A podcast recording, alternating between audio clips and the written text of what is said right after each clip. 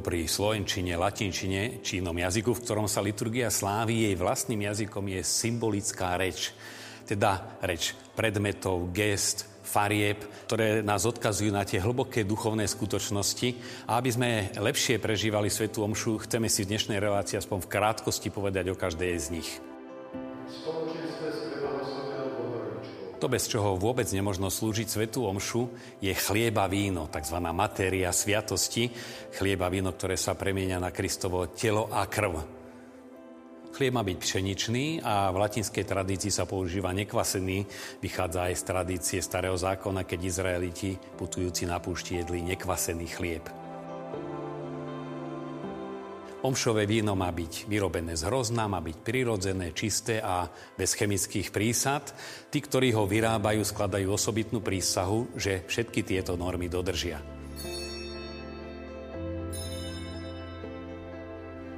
Chlieb a víno symbolizujú celý ľudský život, e, živobytie, radosti, starosti, a zároveň zahrňuje aj celú prírodu. Sú to plody zeme, ako zaznieva aj Svete Omši a preto celé stvorenstvo cez dary chleba a vína vstupuje do liturgie a mení sa na Krista, na jeho telo a krv.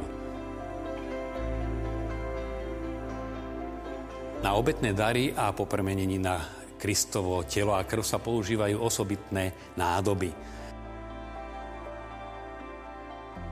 Veľká hostia je položená na akoby malej miske, ktorá sa nazýva paténa a keď sa premenia viac hostí, tak sú pripravené a uložené v pixide. Pred obetovaním sa v ampulkách prináša na oltár víno a voda. Pri obetovaní sa víno vlieva do kalicha, do ktorého sa potom pridá aj troška vody symbolizujúcej Kristovú ľudskú a božskú prirodzenosť, alebo aj krv a vodu, ktorá vytriskla z Kristovho prebodnutého boku. Paténa, kalich a ostatné predmety prichádzajúce do styku s Eucharistiou majú byť zo vzácného hodnotného materiálu, majú byť nerozbitné a zároveň, aby najmä pri kalichu nevsakovala premenená krv do tohto materiálu. Ak sú iné použité ako zlato alebo kov, tak sa obyčajne vyzlátia znútra keď ide o keramiku alebo vzácne drevo. Zároveň majú aj rôzny tvar a rôznu výzdobu, ktorá závisí aj od historického obdobia alebo aj od e, krajín a ich kultúry. Na obetnom stole býva rozprestretý korporál. Je to zdobená látka, na ktorej prebieha premenenie a ktorá zároveň slúži na zachytenie eventuálnych úlomkov z Eucharistie a volá sa korporál, korpo, pretože kedysi sa premenené hostie uchovávali v tejto látke. Okrem toho sa používa tzv. pala, ktorou sa po obetovaní prikrýva kalich, aby sa do ňoho nedostali rôzne nečistoty. A dve látky, jedna slúži na čistenie kalicha, býva osobitne označená a druhá na usušenie rúk celebranta. Na slávenie Sv. Omše si kňaz oblieka liturgické alebo posvetné rúcha.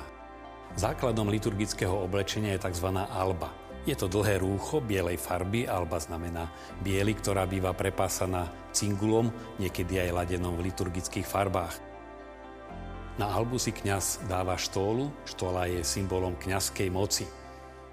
Napokon si kňaz oblieka ornát alebo kazulu, ktorá je vlastným odevom kňaza pri slávení svätej Omše. Štola a ornát sú v rôznych farbách, ktoré sa menia v závislosti od liturgického obdobia.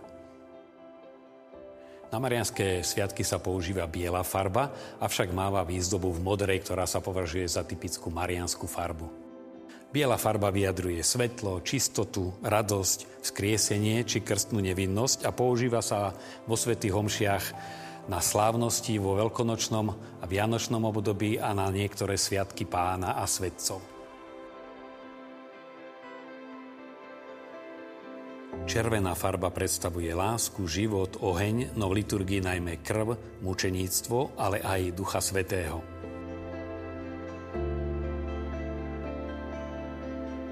Zelená farba je najrozšírenejšia farba v prírode, predstavuje život, každodennosť, pokrm, ale aj pokoj a preto aj v liturgii sa používa najčastejšie a to cez celé liturgické obdobie cez rok. V liturgii neobvyklou farbou ružová a používa sa iba dvakrát v roku, a to na tretiu adventnú nedelu, tzv. nedelu Gaudete, a na štvrtú pôstnu nedelu, nedelu Letáre. Gaudete aj Letáre znamená radosť. Fialová farba všeobecne znamená rovnováhu, zmierenie, vernosť, v liturgii však najmä pokánie a smútok.